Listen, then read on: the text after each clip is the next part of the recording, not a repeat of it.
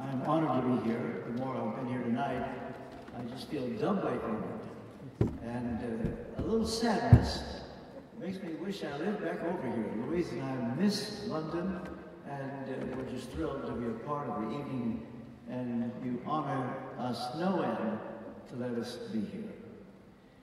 I want to read one verse, actually two verses. First, uh, from 1 Samuel chapter 16, verse 1, and then I'll read verse 13. The Lord said to Samuel, How long will you mourn for Saul, since I have rejected him as king over Israel? Fill your horn with oil and be on your way. I am sending you to Jesse of Bethlehem. I've chosen one of his sons to be king. And verse 13 So Samuel took the horn of oil and anointed him, that's David, in the presence of his brothers. And from that day on, the Spirit of the Lord came upon David in power. Brief word of prayer. Heavenly Father, I pray now for the sprinkling of the blood of Jesus by your Holy Spirit to rest upon every mind in this place in order that their perception of what I say will be heard as you intend and applied in such a way that it reflects your heart for this night. Cleanse my tongue that I might be your transparent instrument to say everything that needs to be said, nothing that doesn't need to be said. And may this be life changing for somebody and a word that brings great honor and glory to your name. I pray in Jesus' name. Amen. Amen. There are three categories of people in politics and in the church. There's yesterday's man or woman, today's man or woman, tomorrow's man or woman. And in verse 1, you have all three described. The Lord said to Samuel, how long will you mourn for Saul, yesterday's man, since I have rejected him as king over Israel? He's speaking to Samuel, the type of today's man. Fill your horn with oil and be on your way. I'm sending you to Jesse of Bethlehem. I've chosen one of his sons, David, tomorrow's man, to be king. Which would you say you are? Yesterday's man, today's man, or tomorrow's man or woman? Now, when you look at the way it's put in this passage, it's very interesting. Uh, the difference between yesterday's man and tomorrow's man is that yesterday's man still wore the crown, but it was tomorrow's man who was given the anointing. Which would you rather have? The crown without the anointing, or the anointing without the crown? Well, King Saul still wore the crown, even though it was revealed to him, to Samuel, that Saul was yesterday's man, and yet he lived another 20 years.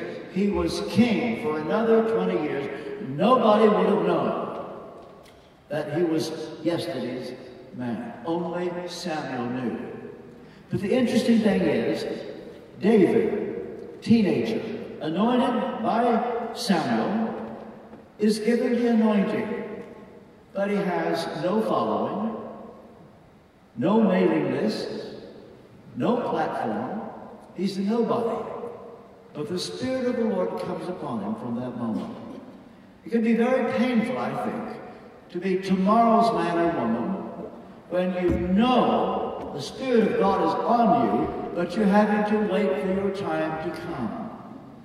And yet, I think being yesterday's man is probably painless in that nobody in that category would acknowledge that that's what they are. You could not have convinced King Saul he was yesterday's man. Now, I don't intend to give an altar call tonight how to become yesterday's man or woman. We don't want to be that. But I want to say four things about them. Not because I think such exist here, but it's a caution. Nobody wants to be yesterday's man or woman. And so there are four things that typify King Saul. Number one, he would not be accountable to anybody. I think one of the quickest ways to become yesterday's man or woman is that you are not accountable. Listen, here are the famous last words of yesterday's man. He says, I am accountable to God. Nobody is that spiritual. We all need to be accountable to one another. Saul was supposed to be accountable to Samuel, but he wasn't. And as a result, because he couldn't listen to anybody, nobody could talk to him, he became yesterday's man. Never will forget when I was pastor over uh, the road, Westminster Chapel, there was a particular person who wanted to be a member. He lived in America, known for his prophetic gift. He wanted to be a member of Westminster Chapel. I said, well, you know, you, you don't even live here. He said, well, Billy Graham was a member of First Baptist Church, Dallas, and he lives in North Carolina. Why can't I live in Texas and be a member of Westminster Chapel? I said, well, you have to attend for six months. He said, well, what if I listen to six months of your tapes? well, you know what? We did it. Put him to the church, you know, voted unanimous. It was a mistake. We should have done it. As soon as he got what he wanted, he stopped returning my phone calls, and I couldn't get in touch with him. And when I finally did, I said, I don't know what you're doing, what's going on, but if you're not careful, you're going to be yesterday's man. Well, he wept, and I thought, oh, good, he's listening. but in a day or so, I knew that he didn't take any of it in. And since in our retirement, never will forget where I was when I was told that this man was living a double life. And indeed, he is yesterday's man. Part of the reason he was accountable to nobody. Are you accountable to others? Don't say you're accountable to God. We're not that spiritual. Nobody is. Do you have those who will be unafraid to tell you what you need to hear? They know what you are doing, or they could call you at any moment and say, Where are you right now? What are you doing? I thank God for those who will talk to me. I've got them my best friends are here in Britain, and, and, and they will say to me, How is it with you and Louise? What's going on? I need that. You need that. A way to become yesterday's man is that you're accountable to nobody. Second, King Saul put himself above Scripture. He thought, I'm king, aren't I? And he felt that he was the exception. Everybody else, yes, they should be under Scripture. But he thought that he was the exception. You see, this is the devil. He will make anybody think, well, that should apply to everybody else. But in my case, God understands my weakness, or I've got this or that. Here's what happened. What led to King Saul being yesterday's man, he was told to wait for Samuel to offer the burnt offerings. For some reason, Samuel was late. King Saul became impatient and in his own words, I felt compelled to offer the burnt offerings. Someone should have said, Your Majesty, sir, with respect, I don't think you're supposed to do that. He was, he was going right against explicit scripture in Exodus, Leviticus, Numbers, Deuteronomy. He said, I'm king, aren't I? Don't tell me what I can't do. Bring me the burnt offerings. And when Samuel showed up as it was happening, he said, You've acted foolishly. Your kingdom would have endured, but it won't now. God has sought a man after his own heart. You see, this book that I'm preaching from, this is the Holy Spirit's greatest product. He wrote it. He has not changed his mind on what he wrote. And if we want to be on good terms with the Holy Spirit, we must know his word and know that He will not lead us today to do anything contrary to what is in the Word. I hear a lot of people say, I want a rhema word from God. You know, there are two Greek words translated word. One is logos, one is rhema. Uh, we've got to be careful not to push the distinction too far because sometimes they can be used interchangeably. But generally speaking, logos is scripture, rhema is like a word of knowledge, a prophetic word. Most people, I'm afraid, these days, I, I see so many, they want a rhema word. Too busy to seek God and get to know His ways.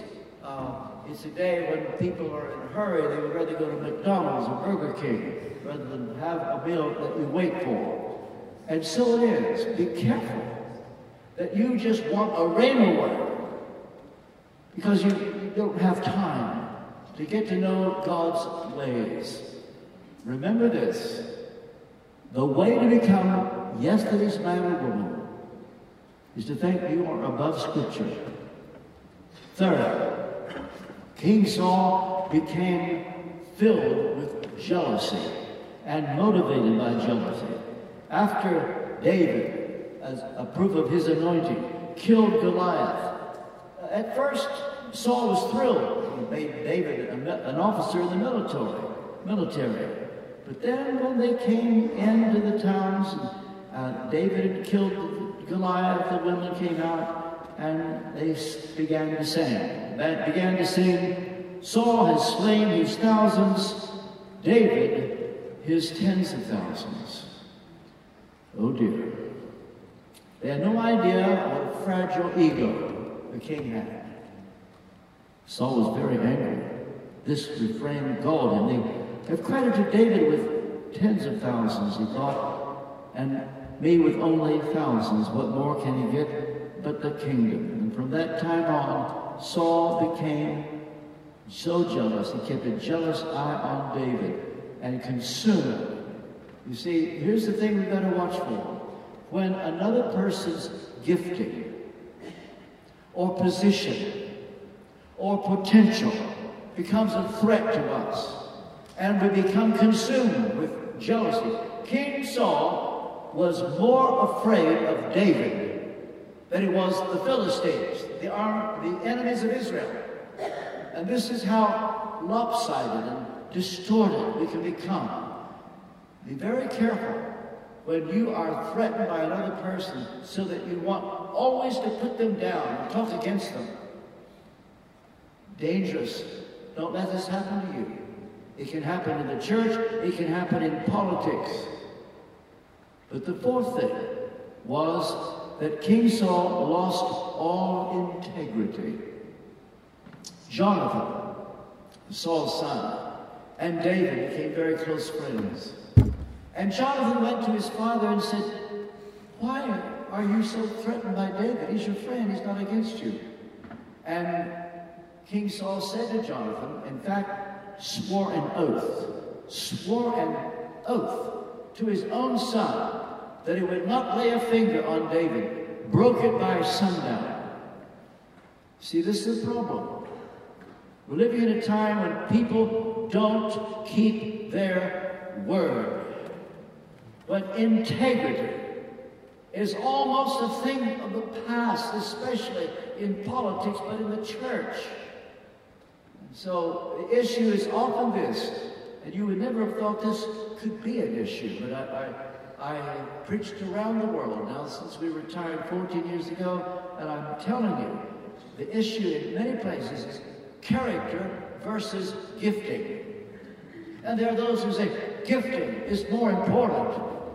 And you wonder why the church is in the shape it is in, certainly in America. It's become so su- superficial and so utterly uh, distant from the things of God. Integrity, gone. They say gifting is the main thing. Character is the most important thing. And I would urge anyone here to know that this is what the world needs. Transparent character, honesty.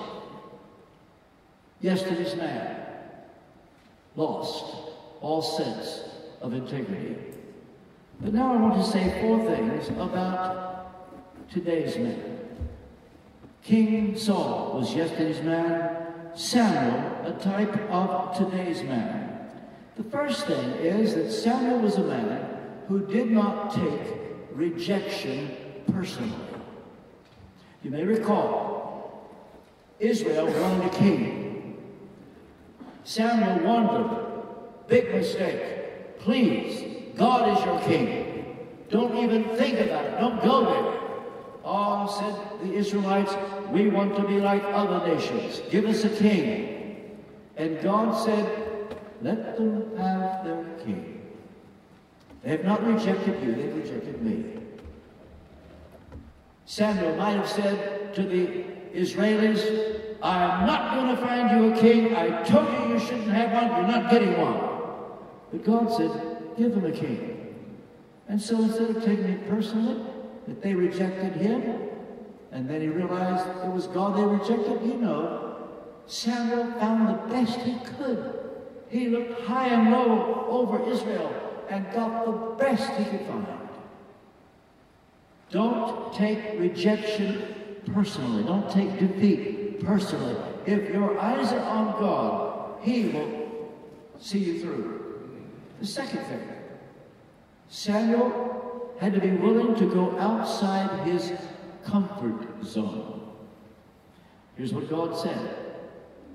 Fill your horn with oil, be on your way. I'm sending you to Jesse of Bethlehem. I've chosen one of his sons to be king. But Samuel said, How can I go? Saul will hear about it and kill me. How would you like the task of finding a king when there's already a king alive and well? Sometimes God makes us do things that goes right against what we would want. What amazes me is that Samuel was already a legend in his time, and he was an elderly man. You would have thought that God would say, Look, Samuel, you've served me well over the years. I want you to go on a long holiday. You know, he had to do it again. He had already made his reputation, but now the task before him, having to find Israel a king. And perhaps there are those here you've already taken your stand for the Lord. And you say, I got in enough trouble once, I'm not going to do it anymore. And remember, we were talking to somebody since I've been here tonight about Arthur Blessitt. Uh, if you know anything about us at Westminster Chapel, I was there 25 years, and we invited Arthur Blessitt, the man that uh, carries a cross around the world. He's now 75 years old, still going strong. The best decision I made in 25 years to have Arthur Blessitt for us. Uh, turned us upside down, nearly lost my job. It was an awful time. It was, it was horrible. And we got through it. And after we got through it, I said, never again. I've shown I would do it. No more.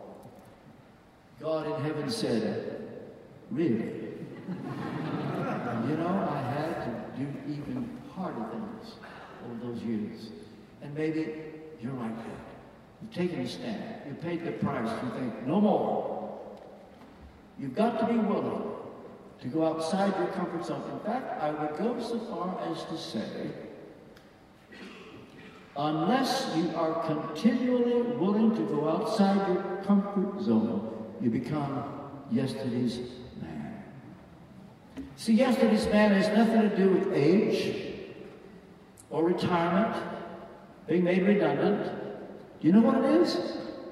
It's when you forfeit the conscious approval of God. That is what Saul lost. And I can tell you now, whoever you are, the most beautiful thing you can have is the conscious approval of God. Keep that, all is well. Lose it, you're finished. Yesterday's man. Life goes on. You know, someone has put it like this. If the Holy Spirit were completely taken from the church today, 90% of the work of the church would go right on as if nothing happened. This can happen to an individual. The anointing can be lifted, and you go right on as though nothing happened. King Saul had the adulation of the people. He had the following, or to put it in today's world, he had the mailing lists. There are those who are in the public eye.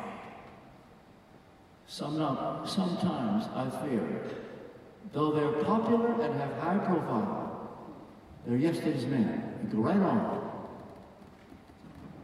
All right. What do you have to do to be today's man? First of all, don't take rejection personal. Be willing to go outside your comfort zone. And third, be willing to admit when you have got it wrong. This is the thing I admire about Samuel. He comes to the house of Jesse. And Jesse, at first scared to death, why would you come here? But then Saul, uh, sorry, Samuel assures him everything's fine. I've come to, to consecrate and to offer sacrifice. And, and so as soon as they arrived, Samuel saw Eliab, the firstborn of Jesse, and says, Oh, good. Our work is accomplished. Here is the Lord's anointed. This would have thrilled Jesse. Because in ancient Israel, the firstborn got double the inheritance. That was a natural thing for, for uh, Samuel to think. Well, Eliab, firstborn. Jesse brings him out first. This is the one. And then God said, Whoa. Do not consider his appearance or his height, for I have rejected him. The Lord does not look at the things man looks at. Man looks at the outward appearance, but the Lord looks at the heart. If Samuel were like so many today, forgive me for this, who fancy that they're prophetic, you've heard people say, The Lord told me this, and then when they get it wrong, do they ever apologize? Rarely, if ever. Here's Samuel. He's got the great reputation. But he has to say, Jesse, I got it wrong. Sorry, it's not going to be Eliab. That's the wonderful thing, the humility of this man. If you make a pronouncement, you stick to your guns, and I said it, that's it. This is the wonderful thing. Samuel says, sorry, we'll keep looking. And so, Jesse called in Abinadab and had him pass in front of Samuel.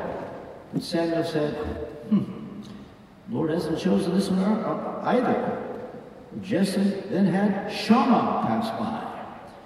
And Samuel says, Well, I hope I'm not losing my prophetic gift. This is not the one. Do you have any more sons? Oh, don't worry, says Jesse, we got a bunch of them. And, all seven pass by, and by this time, Samuel is convinced he has lost his prophetic gift. I don't know what to say. He's not here. Are you sure? Are these all your sons? Well, we do have one more, but you don't want him. You see, the fourth thing about being today's man, you go wherever the anointing is, and it doesn't matter where it leads you. So they brought in David, who was a shepherd, underestimated by his dad. In fact, David wasn't even told that the great Samuel is coming to dinner. How do you suppose that made David feel? Have you ever been at church and, and nothing happened, and then you stay home and everybody says, You should have been there today, the Holy Ghost came down.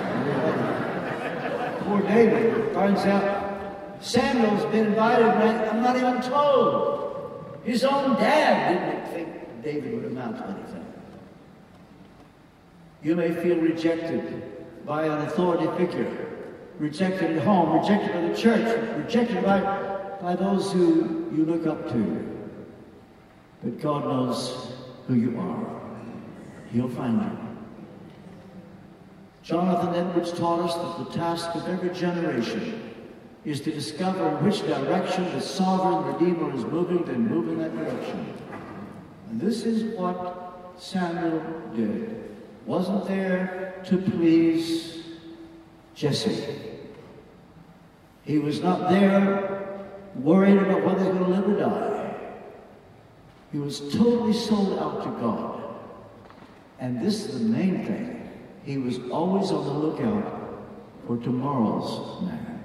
or woman?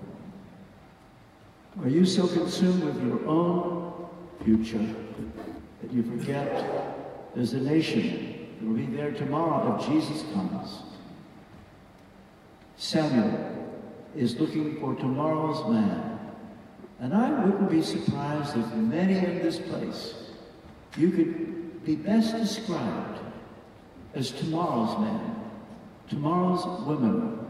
For all I know, a future prime minister is in this place. A future mayor of a great city is in this place. God knows your name. Who knows but what you have brought, been brought into the kingdom for such a time as this?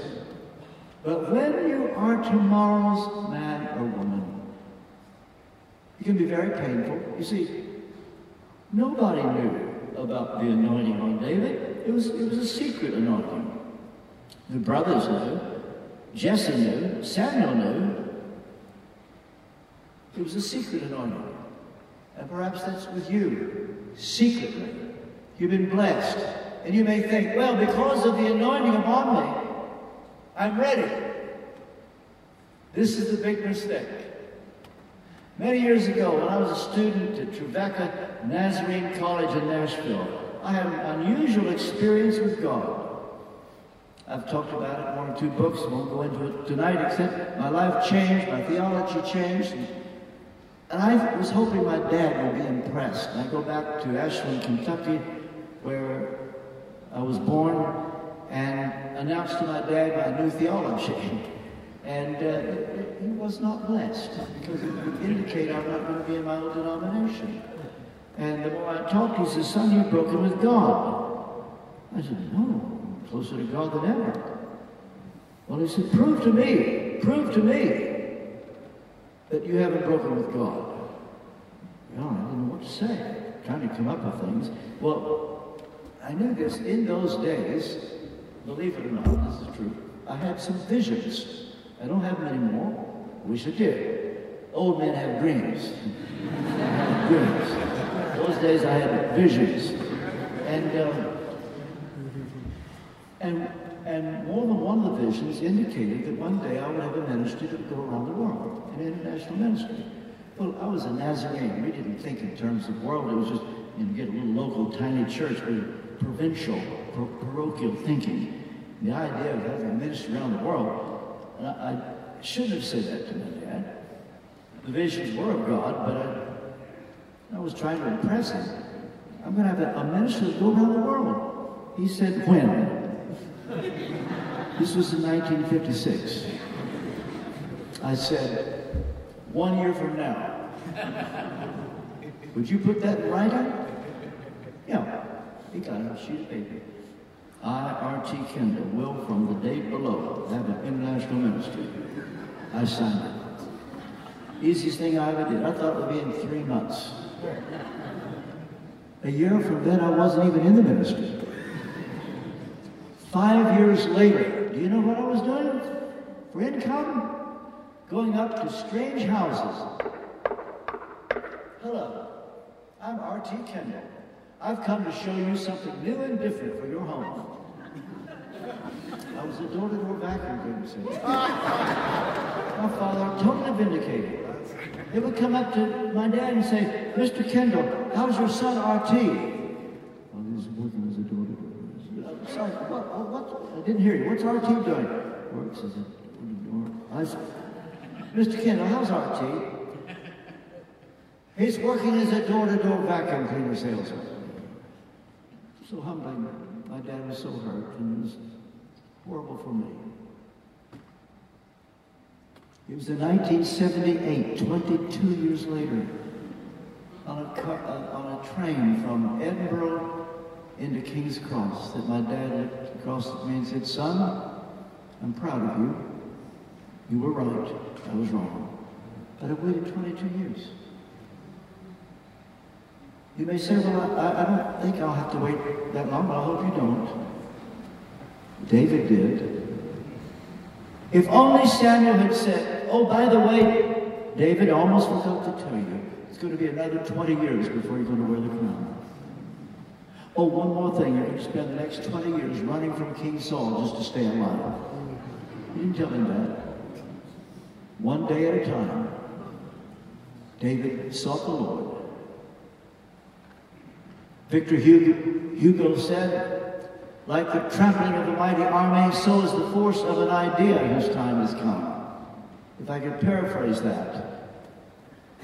Like the trampling of a mighty army, so is the force of one's anointing whose time has come. Twenty years later, David became king.